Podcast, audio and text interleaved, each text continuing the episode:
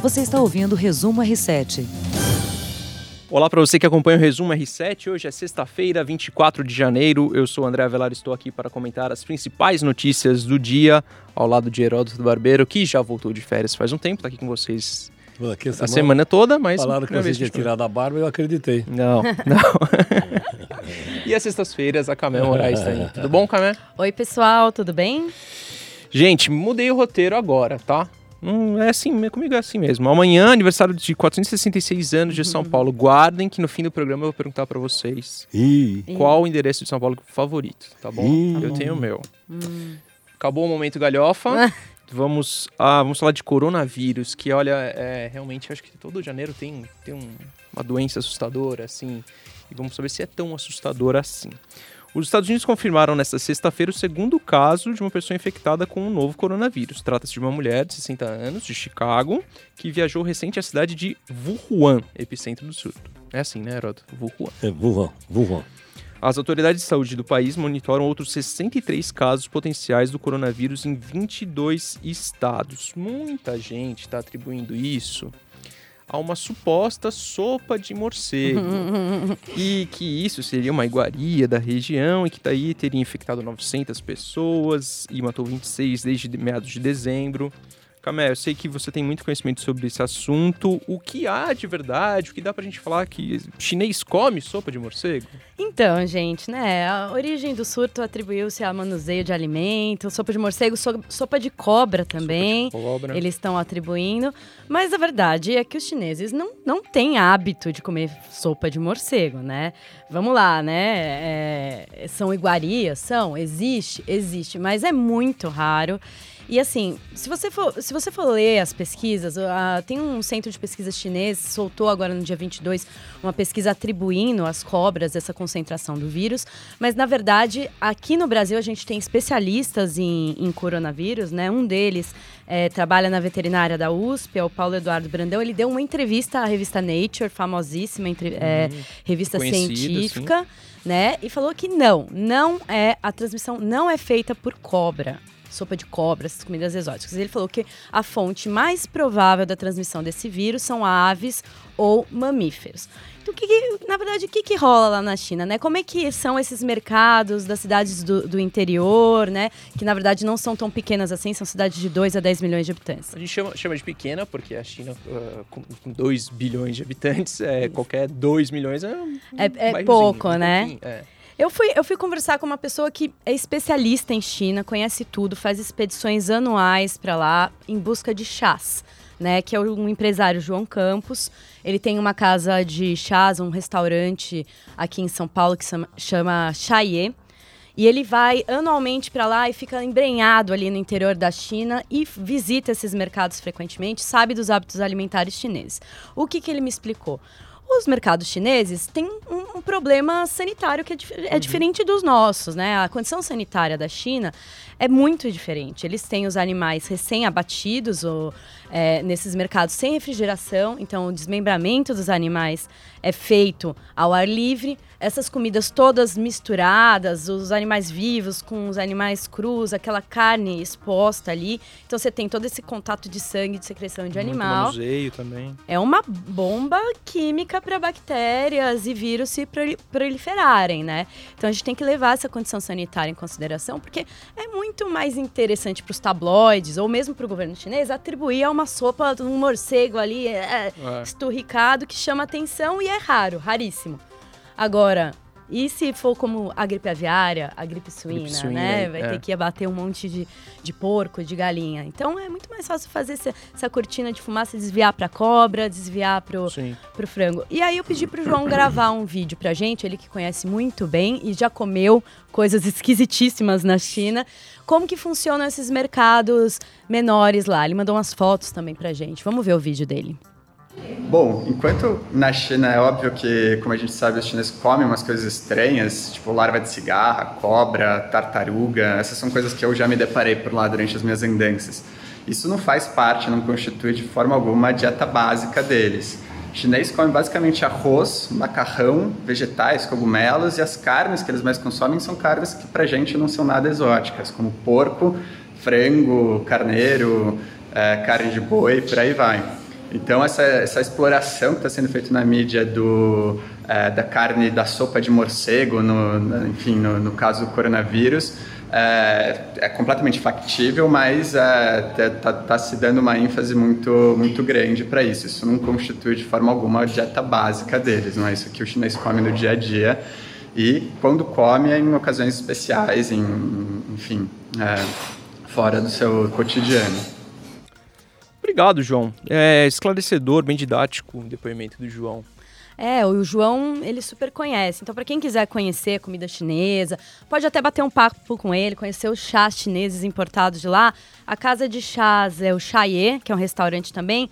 É aqui em São Paulo, em Pinheiros, na Fradique Coutinho 344. Acho que vale a pena para entender melhor o que é. Porque Senão fica esse mito, né? Sim. De sopa de morcego, aquele morcego horroroso, esturricado, sobre de cobra. E não é. 90% da população...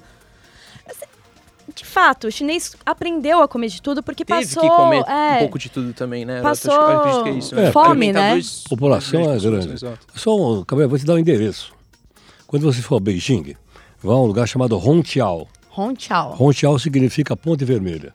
Você atravessa a ponte e vai chegar nesse mercado aí que vende tudo isso. Eu fui lá. O mercado tinha cobra para vender, tinha... que mais? Tinha escorpião para vender, tinha tartaruga para vender. Eu andei uma tarde inteira nessa parte. Uhum. O resto eu não quis saber. Relógio Rolex, a bagunçada toda, eu não quis. Fui nessa parte. Uhum. Eu até vi lá, fiquei com dó das cobras. Falei, cara, quanto custa uma cobra dessa aí?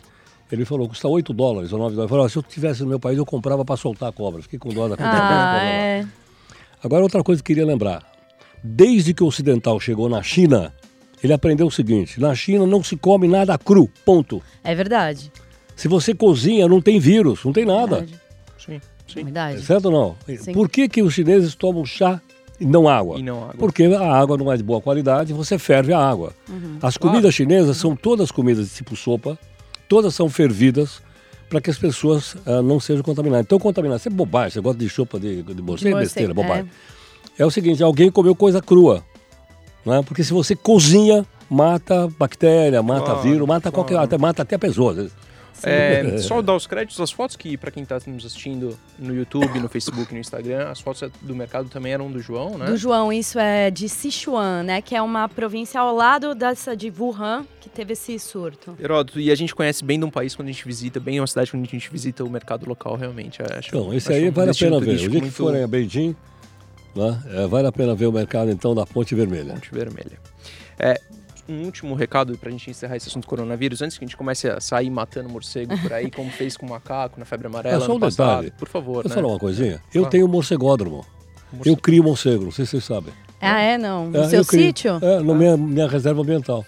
Que legal. Eles são importantes, né? Tem um papel importante na natureza. Sem dúvida. Disseminação de semente. E outra coisa, eu dou curso de morcego lá. Então alguma coisa de morcego eu aprendi lá. Eles são maravilhosos, morcego. Não aprendeu a fazer sopa de morcego. Não, sem sopa de morcego. Ali é para preservar o morcego, não é para machucar o morcego. É isso aí. Gente, passando para as cidades aqui, queria falar das chuvas em BH. Dados do INMET, Instituto Nacional de Meteorologia, indicam que Belo Horizonte registrou o maior volume de chuva em 24 horas, entre 9 da manhã da última quinta-feira e 9 da manhã desta sexta. De quinta a sexta-feira, claro. De acordo com o meteorologista Kleber Souza, no período analisado, houve a precipitação de 171 milímetros de água. O recorde até então era de 164 milímetros em fevereiro de 78, Heródoto. A gente viu muito deslizamento de terra, muita coisa acontecendo. Daria para prever isso, né? Claro. Ou todo verão é assim ou eu estou enganado? Não, sempre acontece. Agora só um detalhe. Ele fala, choveu 120 milímetros. O que é 120 milímetros? Alguém sabe ou não? Eu só sei que é muito. Mas o que é 120 milímetros? Eu ontem fui saber que 1 milímetro são 1 metro de chuva por metro quadrado. Você acha que eu vou fazer a conta? O cara falou para mim, choveu 100 milímetros, pô. Vou fazer uma conta dessa para dizer quanto que choveu no metro quadrado. Que tá inundando. E eles insistem em falar... Choveu 100 milímetros, ninguém sabe isso, pô. Acho que nem eles sabem. Exatamente. Um pouco vira numerez demais a coisa. Pelo amor de Deus, vamos explicar pra gente poder entender, né, pô? E vamos cuidar de zonas de risco, áreas de risco. Que, a gente viu algumas imagens também bastante tristes que estão acontecendo, pessoas perdendo casas, documentos, vidas, enfim. Eu tenho a impressão que é todo verão acontece a mesma coisa. Toda essa região costeira brasileira ela é uma região muito frágil. Uhum. O solo é frágil. Uhum. Então o que acontece? Ela desliza, ela escorre, desde a época que o Cabral chegou aqui. Uhum. Então era para não botar a casa lá. Tá certo? Agora, por uma série de questões de pressões sociais, terreno mais barato, invasão, vereador que quebra o galho, o pessoal põe a casa nessa região. Aí chove, há infiltração e o morro escorre. É um escorrimento porque não tem vegetação ali. A ministra Carmen Lúcia, que é mineira de Montes Claros, esteve reunida com o prefeito de Belo Horizonte, Alexandre Calil, e com membros de uma força-tarefa para ver se dão jeito em BH. Eu estou preocupada com essas chuvas também, inclusive, porque havia essa previsão de chuva nos próximos 4 dias. Foi dado o alerta pelo governo federal para 4 estados, né? Espírito Santo, Goiás, Rio de Janeiro, Minas e o DF também incluso. Mas está chovendo em BH. BH fica a 1 hora, 1 hora e meia de Brumadinho. Sim. Né? Temos as nossas barragens da Vale lá cheias. Tem uma barragem bem perto da B1 que foi a que estourou. Vai fazer 1 ano amanhã. A B6 também cheia de água, com drena toda. E assim, há uma certa preocupação ali também, se continuar chovendo esse tanto. E aí? Agora, já que tem esse ano amanhã do Brumadinho, tem uma coisa a comemorar. Finalmente, o ex-presidente e a diretoria estão sendo processados criminalmente. Por homicídio com dolo. Dolo quer dizer o quê? Com a intenção de matar. Uhum. Vamos ver se esses caras vão parar na cadeia. É, são 16 denunciados, né, pelo Ministério Público. Com os assuntos de esportes, ao longo da semana falamos bastante aqui do goleiro Bruno, o recuo do Operário de Várzea Grande do Mato Grosso na contratação do goleiro Bruno. A torcida, principalmente a ala feminina, uma boa parte de mulheres e patrocinadores até protestaram contra a contratação do condenado a mais de 20 anos pelo homicídio da namorada, na época, Eliza Samudio. E na última quinta-feira, a Record News entrevistou a advogada Mariana Migliorini, que contou um pouco da rotina do Bruno. Olha, tem partes muito interessantes que eu queria que vocês ouvissem um trechinho da entrevista à Record News. Boa tarde, muito obrigada pelo convite. Eu acredito que a sociedade não perdoe qualquer pessoa que esteja envolvida ou que tenha se envolvido em crime em geral, né? O Bruno, especialmente, em razão da fama e do julgamento dele ter sido muito midiático, né, que a gente chama de trial by media, julgamento midiático. Após o recuo do time, qual foi a postura do Bruno? Como qualquer ser humano, ele está sofrendo muito, né? Ficou muito desapontado, chorou. Isso só reflete o que a nossa sociedade mostra com recuperando. Qualquer pessoa que hoje sai de um presídio, ele vai enfrentar um problema tremendo para se reinserir socialmente. Ele não vai conseguir emprego fácil, não vai conseguir trabalhar. E isso gera uma reincidência absurda. Onde que a reinserção social é um fator determinante na segurança pública. E se não há reinserção social, não há como melhorar a segurança pública. Obrigado, Record News. Obrigado, advogada Mariana Migliorini. É interessante eu entendo quando ela fala assim, a sociedade parece que quer castigo ao Bruno e não quer o cumprimento da pena. O sistema carcerário brasileiro é muito cruel nessa reinserção do preso. No entanto, numa profissão com tantos holofotes, acho que não seria esse o caminho do Bruno. Correto. Se ele quer trabalhar, ele pode trabalhar em qualquer coisa. Ele não precisa ser ídolo de uma torcida tendo matado uma mulher. Ou tendo sido mandante do assassinato de uma mulher. Não é uma questão de reinserção social.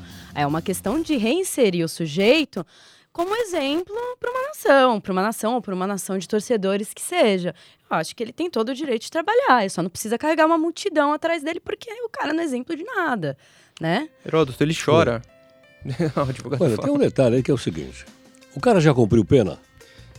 Tá cumprindo, 10 anos. Então acabou, pô. Nós vamos perseguir esse cara até o dia que ele morrer? É isso que vão fazer ou não? Como na Idade Média? Exatamente. Como na caça às bruxas? Que a sociedade... é isso que ela fala, que ela quer, que a sociedade quer castigo. Se o cara cumpriu pena, gente, e o cara cumpriu pena. É que nem o caso da Richthofen. Pô, já cumpriu pena e a mulher sai e nós vamos lá e batemos nela de novo, como se ela tivesse matado os pais ontem. É uma perseguição contra essas pessoas. Ou a gente acha que a pessoa cumpre pena e tem o direito de voltar para a sociedade, para trabalhar, pode ser lá não sei o quê, ou nós vamos perseguir esse cara até o inferno. Tem aquele filme, não tem? Perseguir do José do Caixão. Não é? Caixão, isso. Eu, Eu concordo com você nesse ponto, que eu acho que, assim, o nosso sistema judiciário tá aí, ele tá cumprindo a pena, tá em dia. É assim que as coisas funcionam, são as regras. Só que eu vejo um problema moral aí, no sentido dele voltar a ser ídolo. Uhum. Eu acho que ele pode trabalhar, mas não ele precisa. Ele não volta como ídolo. A torcida faz o cara como ídolo. Eu não posso chegar e falar, olha, eu sou ídolo, ninguém nem vai me olhar na minha cara. Sim, sim. É, não é? Mas por isso que a torcida, nesse caso, agiu. Parte da torcida agiu. A torcida tem o direito de dizer, não queremos o cara, não... Tá certo ou não? Agora, também não pode perseguir o cara até o infinito. Uhum. Porque ele já cumpriu a pena. Está cumprindo a pena. Está cumprindo a pena. Está em regime semiaberto. Isso. É. São mais de 20 anos e tem passado... Esse ano faz 10 anos do homicídio. Olha, é assunto para muito mais podcast, viu? Polêmico. Amanhã é aniversário de 466 anos de São Paulo. Queria saber o lugar favorito de vocês da cidade. Eu posso começar pelo meu? Vocês me dão honra? Por favor. O meu é o Pacaembu. Pacaembu tem muito a ver com a minha história de jornalista esportivo. Eu era estagiário do Estadão e um chefe perguntou, o que você fez no final de semana? Eu falei, fui ao Pacaembu ver jogo. Trabalhava no Caderno 2, setor de cultura. Ele me pegou pelo braço assim e falou, vem cá, tá aqui o novo estagiário de esportes. Foi assim que eu comecei, basicamente. Olha, entrevista de emprego boa. Durei 2 dias em Caderno 2. Muito bom. Então, o Pacaembu tem muito a ver comigo. Eu fui lá pra ver jogo, porque eu gostava de jogo, não por torcer por Corinthians, Santos, nada disso, mas era... Eu gostava de futebol.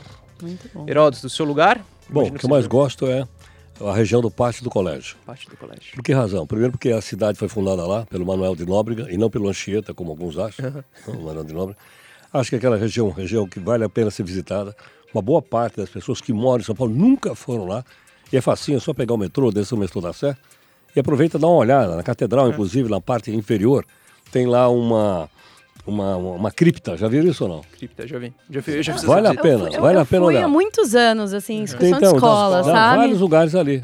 E olha, tem um café maravilhoso lá na escola, lá no Pátio do Colégio. Ah, é? Tem muito bom lá. Tem uns bolinhos, né, também, uns pães dos monges que eles ali. Fazem, que eles fazem, né? É na igreja de São Bento. É no Colégio de São Bento. É um pouquinho pra frente, mas é ali no centrão.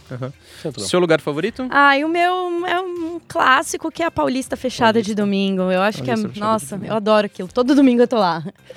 Gente, o R7 termina por aqui e hoje eu vou... Sextar. Se depender de mim, sexto. Se depender de mim, sexto. Calma aí, sexta-feira que vem estamos por aqui? Estamos por aqui, com mais sextou, mais assuntos interessantes. Gente, por hoje é só. Obrigado, até uma próxima. Tchau. Você ouviu Resumo R7.